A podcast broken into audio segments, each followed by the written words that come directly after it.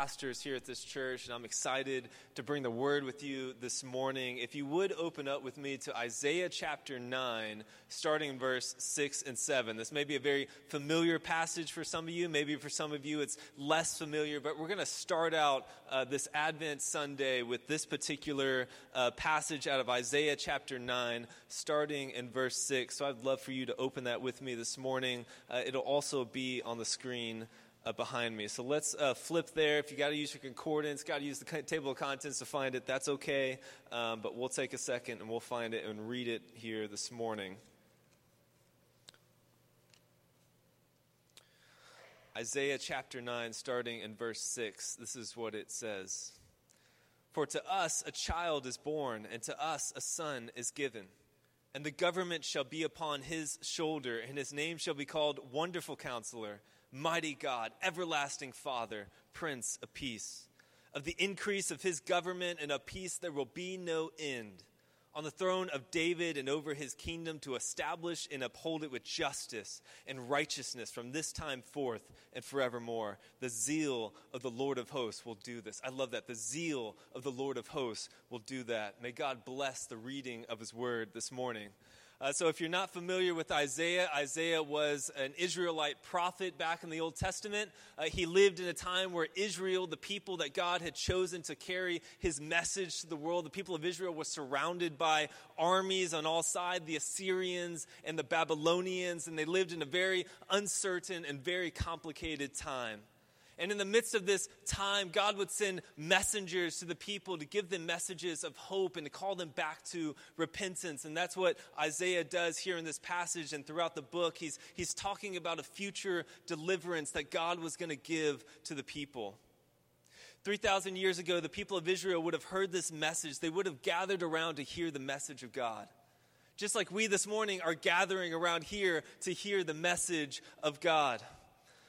They would have gathered around it, and some would have rejected it, but others would have accepted it. They would have heard this message, this, this prophecy of what was to come, and they would have had hope.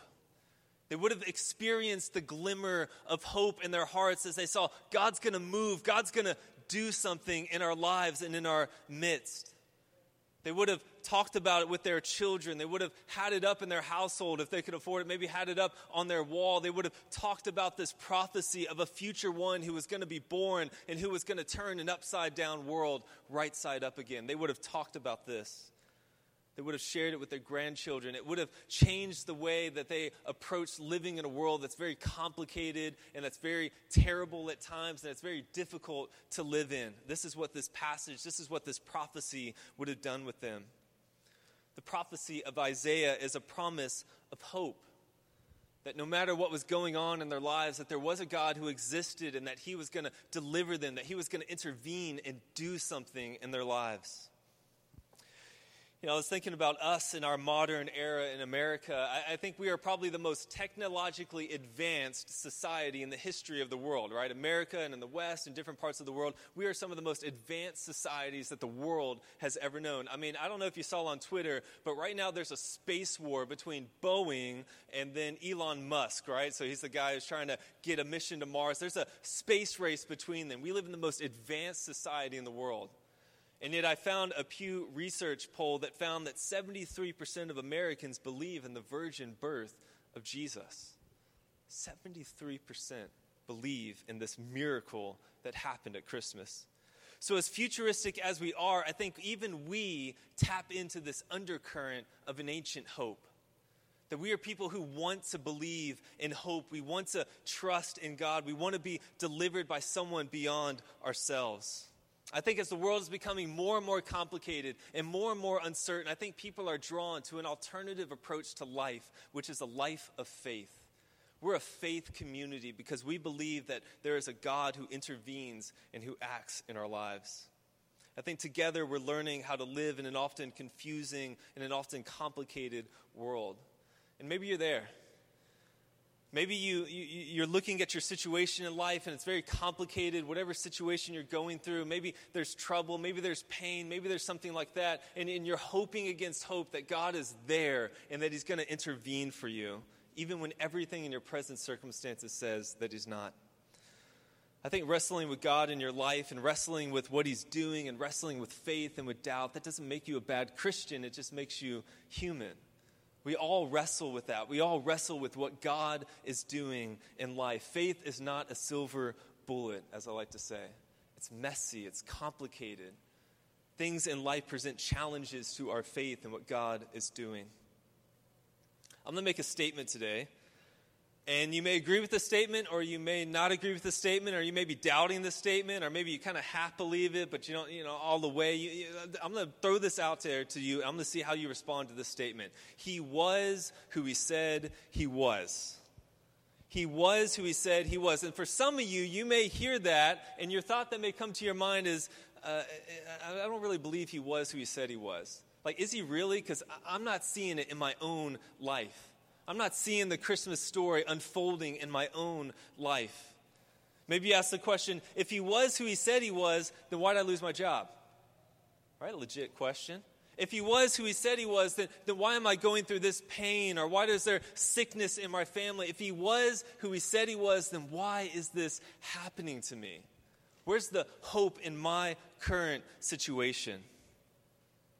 I think on the one hand, it's difficult for us to live in this phase of life because, on the one hand, we have our present circumstances and our present difficulties and our present pain and our present suffering. And on the other hand, we have a God who says that He's good.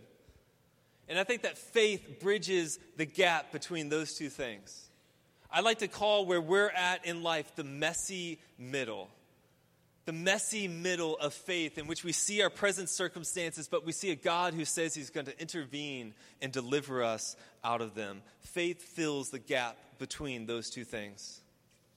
The Christmas story in Luke chapter 2, and feel free to open up with there uh, right now, we're about to read it, is written to a people like us to show that there is a God who shows up, that there is a God who intervenes that's what the Christmas story is going to show us this morning. And in Luke chapter 2, starting verse 8 and 9, we leave Mary and Joseph, which we talked a little bit about last week. We leave Mary and Joseph and we go and visit the shepherds. The Christmas story changes scenes, and now we're, we're looking at some Jewish shepherds living in the time of Jesus. So, Luke chapter 2, starting in verse 8 and 9, let's look at these together this morning. And it says, In the same region there were shepherds out in the field, keeping watch over their flock by night. And an angel of the Lord appeared to them, and the glory of the Lord shone around them, and they were filled with great fear. Let's stop there for a moment. I love this story. I love the Christmas story. I love Christmas, and I love how this story opens. This story opens with some shepherds who were out in the field by night, basically blue collar guys working the night shift. Does anyone work the night shift in here? Does anyone work? Okay, we've had a few people who have worked the night shift. I think the best stories come out of the night shift, right? Crazy things happen at night. When I read this story uh, earlier this week, it got me thinking about one of my favorite podcasts. Does anyone listen to Lore? Have you heard this podcast before? We got a few people. This, this podcast is about some of the more unusual and strange things that happen. And so this guy goes and interviews people about strange experiences that they had. Check it out if you haven't seen it before. But this story reminds me of lore, right? Something strange has happened. You've got some shepherds out in the field, and all of a sudden, angels show up around them. And it says, An angel appeared to them, and the glory of the Lord shone around them. And I think we miss something here often. I certainly missed it before this week. But what were the shepherds doing while the, when the angels came? Just, just throw it out there. What were the shepherds doing? Watching sheep. They were working, right? They were working their job. There you go, John. They were working their job. Blue collar guys watching the sheep by night. They were doing their job. And, Luke seems to, Luke doesn't put this, but I get the impression that verse 9 might as well start with the phrase, all of a sudden. Right? Turn to your neighbor and say, all of a sudden. Turn to your other neighbor and say, all of, all of a sudden. All right, so all of a sudden an angel appeared right? All of a sudden, an angel appeared. I think each one of us experience moments in our life where we experience the all of a sudden. Have you had an all of a sudden moment in your life before? Something unexpected has happened that you were not expecting, an all of a sudden moment? I think we all experience these. This is what the shepherds experienced that night. And I think some of our all of a sudden moments in life may seem good, like meeting your future spouse, And then all of a sudden, some all of a sudden moments may be bad, like pain or sickness or a tragedy in your family. We all experience the all of a sudden moments of life. But I think that as we go through our faith journey and as we try to struggle with what does it look like to be faithful in this world, I think the first thing that we see in this story is that God don't need your invitation. God don't need your invitation. I know what you're thinking. That's not grammatically correct. Um, that's probably the first thought that you have. You're not grammatically correct um, but it preaches better. It's more crunk this way. God don't need your invitation, right? God doesn't. God don't need your invitation, and I don't need to do good grammar for you guys, right? So God don't need your invitation. Check this out, though. An angel appeared to them, uncalled for, uninvited. They weren't praying out in the fields. They weren't having a seance out in the woods. They were just dudes working their job. And it says an angel appeared to them. God doesn't need an invitation to do something in your life. He's not obligated to move in a certain way. He's not obligated to provide a certain solution to your problem. He's not obligated to work consistently in the way that you understand consistency. He's not obligated to work in your life the way He's worked in my life or in my life the way He's worked in your life. God does it the way He's going to do it. When he moves in someone's life, he does it the way he wants to. He does it when he wants to. He does it for the reasons he wants to. And he does it why and in the way that he wants to. God don't need our invitation. And as much as we try to emasculate and domesticate Jesus, he remains untamed. The Christmas story shows that God is going to break through on the scene of your life and in my life when and how he wants to. When you think about it, uh, this story uh, is, comes a few hundred years after the prophecy of Isaiah, right? It comes long after the prophecy of Isaiah. People were waiting around for God to do something, praying and hoping, and then all of a sudden Jesus busts out on the scene, right? Jesus is unhurried by our prayers. I think with the angels and the glory and the stars of the Christmas story, it reminds us that Jesus is here to shake things up. Amen? Jesus is here to shake things up. He's here to disrupt our lives. He's here to turn our lives upside down because He's doing something. He's changing us. And we don't always like that, but I think disruption is good. I think disruption in our life and changes happening in our life and events happening in our life are good because they show that God is working. If everything was just the status quo all the time, I'm not sure that we could be sure that God was working in our life. And yet here the Christmas shows us, the Christmas story shows us that God shows up and he disrupts. I think the Christmas story shows us that God, Jesus, is on the move and he's coming straight for us. God don't need our invitation to move in our life. Look at verse 10. Let's go on through this story. It says, And the angel said to them, Fear not, for behold, I bring you good news of great joy that will be for all the people. For unto you is born this day in the city of David a Savior, who is Christ the Lord. And this will be a sign for you. You will find a baby wrapped in swaddling cloths and lying in a manger. Man, I love this part too, man. Poor angels. Man, anytime you find angels showing up in the Bible, usually they're met with great fear and people just straight crumple on the ground, right? So I can imagine angels are always showing up and that, man, we got great news for you guys. God's going to do something. And every single time they show up, people drop to the floor. It's like the party crashers, right? Angels show up, they got good news, and the angel and the shepherds are in fear.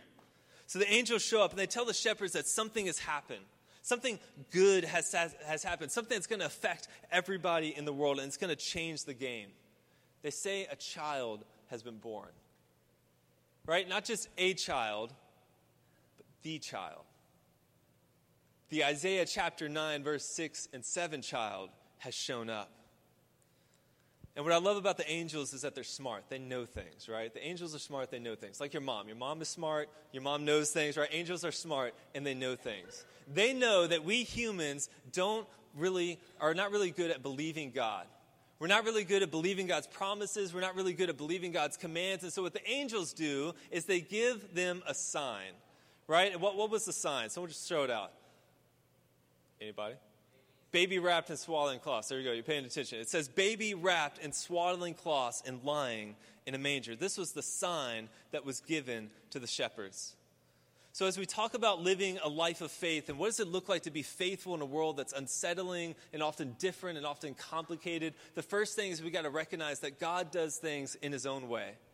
And secondly, we have to realize that in the midst of your chaos, in the midst of your problems that you are experiencing right now, this week, that God provides a beacon of hope and a way forward. I think what we see in here that when God disrupts your life, pay attention to your sign. When God disrupts your life, pay attention to your sign. And I'll explain what that means. But first, uh, a quick story. Has anyone done an airport pickup before? Like picked up a friend from the airport? You guys, a few people have done. Give them a round of applause because that's like a true uh, friendship whenever you do something like that. I had to do an airport pickup the other day, and uh, actually a few months ago. And so you drive to the airport, right? You get to the terminal and you wait for the person to call you that says they got outside. If you ever done this, this is what you do. You wait in the line and you've got like the security guards and they're like waving you forward and stuff like that. So sometimes I always get there way too early, so I got to circle back around because they're always moving me, right? So I go and I'm sitting there and, uh, whenever you get a phone call from someone when you're at the airport, the things that you don't want to hear are the words, I'm outside, but I don't see you right? You guys ever got these words before? I'm outside, but I don't see you. And you go through this moment like an existential crisis, I think, where you, you're sort of questioning life, and the, the thought comes to your mind Am I at the right airport? right? I mean, that, that thought crosses your mind. Most of the time, you're not, but sometimes it crosses through your mind Am I at the right airport? And you know what makes matters worse? Is when the person you're picking up is the girl that you've been dating for two months and you're really trying to impress her, right? So I'm still on the line with her, and she asked me, Are, are, are you at Hobby Airport? I wasn't at Hobby Airport. I was at Bush Airport. Um, and if you know anything about Houston, Bush is in North Houston, and Hobby is what? South Houston, right? So I'm at Bush Airport, and she says, "Are you at your Hobby, right?" And I respond, I'll be there in 30 minutes. And I hang up and I start going, right? And I've lived in Houston for about 30 years, right? I've lived here my whole life and I know Houston traffic and all that kind of stuff. I have never been in traffic as gnarly as this. It was raining torrential downpour. There was like a trailer tractor fire while I'm there. It was a crazy thing. And on top of all of that, my phone died. And just as a quick aside, I used to have an Android phone. It would always die. I've since moved to an iPhone. I've seen the light now, so there we go. Uh, but I had an Android phone and it died, so I'm just off the radar, right? So I'm off the radar and I'm driving. And I guess amidst all the chaos and all, all the like the raining and the traffic and all that stuff, I must have missed the sign for Hobby Airport, right? Because somehow I ended up in Pasadena in a McDonald's parking lot. I don't know how that happened, but that, that's where I ended up. And I'm sitting there, my phone is dead, no charger, and I'm like talking to the staff, being like, "Do you guys know how to get back to Hobby Airport?" And they're just like looking at me, right? So two hours later, um, I show up at the airport, and Sarah is standing there, and she had thought that I got in a crash and died. I mean, she had called my sister, she had called my mom, I think, and she was like, Man, where, where's James at? I'm really worried about him, right? I still haven't lived that down, but we're getting married next week, and so I guess she's not holding it against me. So, anyway, so all that to say is, I think oftentimes in life, I think that we go through the same issues and the same mistakes that I had pay attention to your sign. If you're like me, a lot of times we assume that we're going to the right place just because that's where God has worked before. I assumed that Bush Airport was the right airport just because that's where I always used to pick her up from, was at Bush Airport. But here it was different. And secondly, on my journey south, I made the mistake of not paying attention to the signs that would have led me to the right airport. You see, Israel and the shepherds were looking for a sign. They had heard in Isaiah that a wonderful counselor, a mighty God, an everlasting Father, a Prince of Peace, they had heard that this thing was coming, that God was going to do something, and they expected him to do it in a certain way, right? And instead, what they got was a baby wrapped in swaddling cloths and lying in a manger. I think some of us need to recognize that God speaks in unusual ways sometimes in life. And we're expecting him to speak in one way, and he speaks in another way. And, and some of us need to recognize that God speaks in many different ways. And sometimes the sign is big, like losing your job. And sometimes the sign is small, like a sermon or a, a, chapter of the Bible or maybe counsel from a friend. We need to pay attention to the signs that God is giving us that move us to the next stage of our life. God always provides a way forward. His job is to move, and our job is to watch. Check out verses uh, 13 through 16. And it says, Suddenly there was an with the angel a multitude of heavenly hosts, praising God and saying, Glory to God in the highest, and on earth peace among those with whom he's pleased. And when the angels went away with them to heaven, the shepherds said to one another, Let us go to Bethlehem and see this thing that has happened, which the Lord has made known to us. And they went with haste and found Mary and Joseph and the baby lying in a manger. So I love this, right? You get the story. Angel appears, glory of the Lord shines around them. They fall down in great fear. The angel gives them a message that the baby has been born. Peace is going to be on earth. God has intervened finally. He's going to deliver people. And then the angels break out in like an angelic choir, right? I mean, this is like first row seats, hill Hillsong, something like that. They break out a multitude of angels. And I'm not sure if that means like 10 angels, probably not, maybe a thousand angels, maybe a million. I, I, don't even know, but a multitude of angels show up and they're just praising God, right? That's the only reason these other angels showed up. You only need one person to tell the message, but a multitude comes to exclaim and to exalt God in what he's doing. And I missed something in this passage the first time that I read it. Actually, many times that I read it. I read the same passage every single year. It's amazing how you find new things in it. I missed this the last time that I read it. But the angels never tell them to do anything. They don't tell them to go, they don't tell them to do anything. They just say, God has done this thing. Here's the sign. And then they have a great big like chorus and then they chunk deuce, right? They're gone. And the shepherds are just left all alone. It was the shepherds who said, Come, let us go to Bethlehem and see this thing that the Lord has done. It was their faith that drove them to go. Faith drives you to be near Jesus wherever he is. Faith drives you to be near Jesus wherever he is. Faith drove the shepherds to Bethlehem where Jesus was. In the midst, and the lesson for us this morning that in the midst of the chaos of our lives, in the midst of the chaos of the season, and maybe crazy, terrible things that are going on in your life, I think the thing that we have to see here is to go to your Bethlehem. I love that phrase. Turn your neighbor say, Go to your Bethlehem. Now say it to your other neighbor with a little more excitement. There we go. Go to your Bethlehem. You see, the shepherds went to Jesus. The shepherds, their faith drove them to be near Jesus. And I don't know what your situation is in life, and I don't know what you're going through in life. We are probably all going through something in life, in our family, at our job, in our finances, something that is crazy and that requires faith. And in the midst of all this, I think the Christmas story is saying, go to Him. Go to Him in prayer, go to Him in faith. I think that God is calling us out of the wilderness, each and every one of us, to go to our Bethlehem in this season. God is moved. We have the signs, and it's time for us to act in obedience. Some of us need to realize that we don't need another sign. You don't need another sign to tell you what to do next in life. You don't need another sign. You don't need another pros and cons list. You don't need to think it over anymore. You don't need to get any more counsel. You just need to obey the place where God is telling you to go. You need to obey the Lord and what He's telling you to do. And I'm not sure what that is for you in your season. I can think of things in my own life that I need to do next in this season. But maybe for you, your Bethlehem is repentance.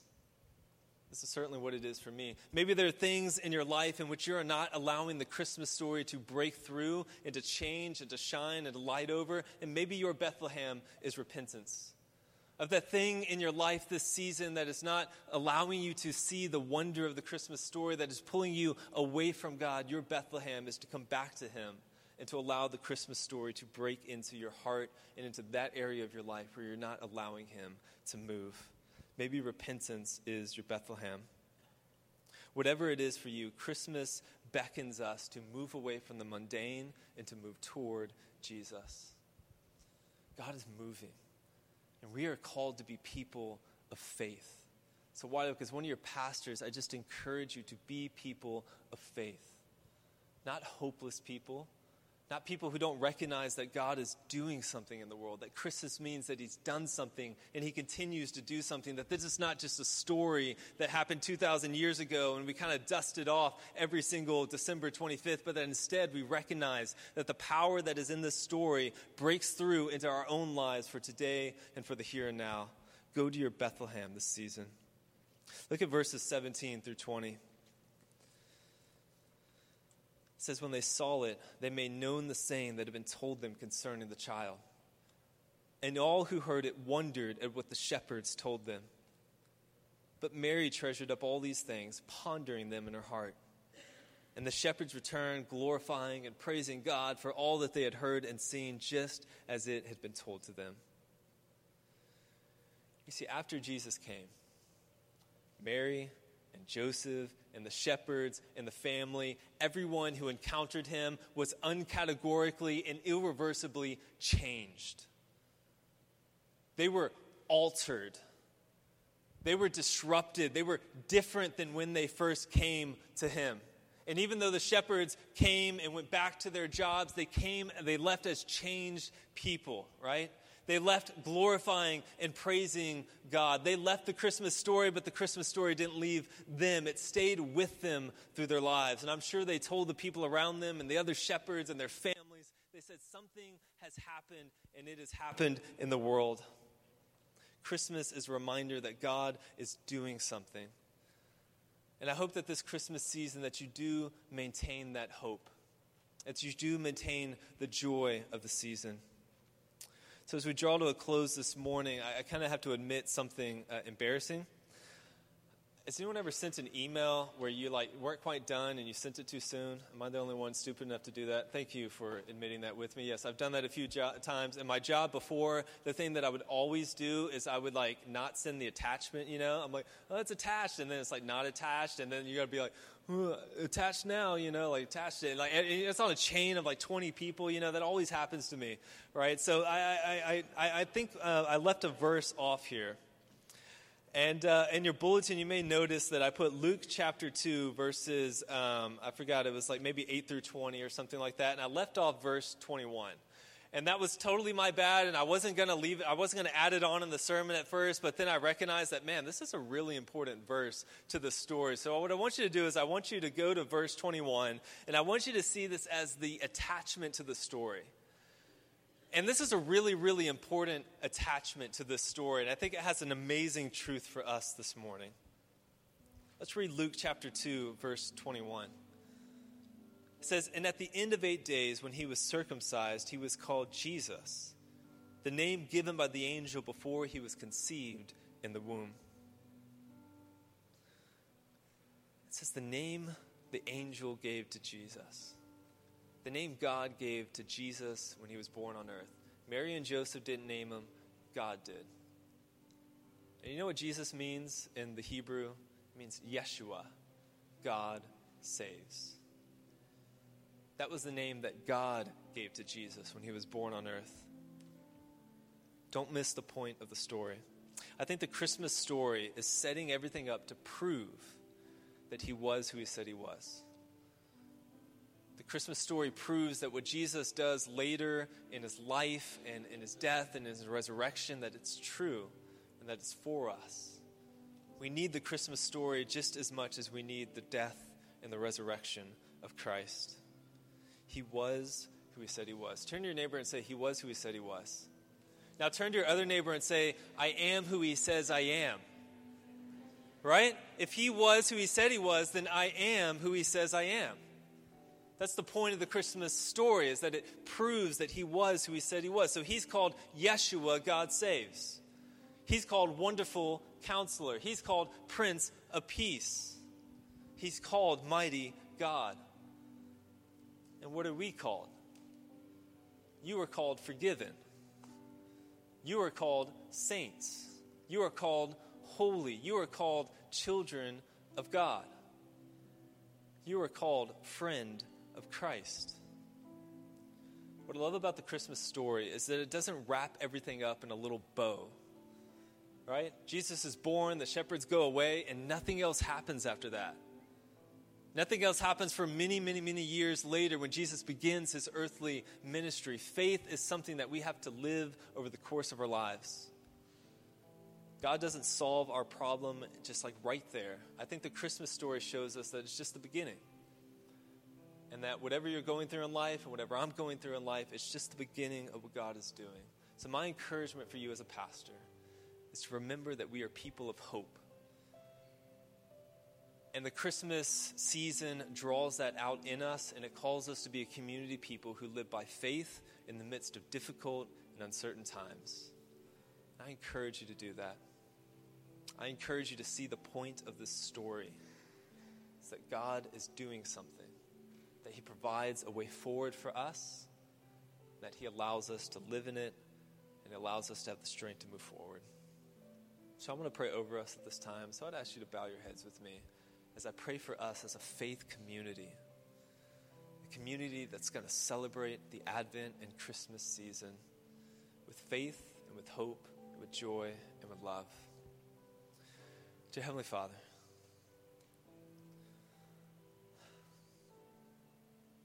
we thank you for Jesus. We thank you for what he's done. I thank you for the manger. I thank you for the heavenly chorus of angels. I thank you for the shepherds and for people of faith who have to experience this life just like we have to experience it, Lord, not knowing what happens next, but recognizing what you're doing in the moment. I pray for the people in this room, Lord. For these people who are struggling with faith, who are struggling with what's happening in the midst of their lives, Lord, and the chaos and with sickness and with death of family members and with this crazy year that's happened with Harvey and snow and, and different things, Lord, I just pray that in the midst of all this, we might be a people who hold on to hope. That we might be people who hold on to the Christmas story.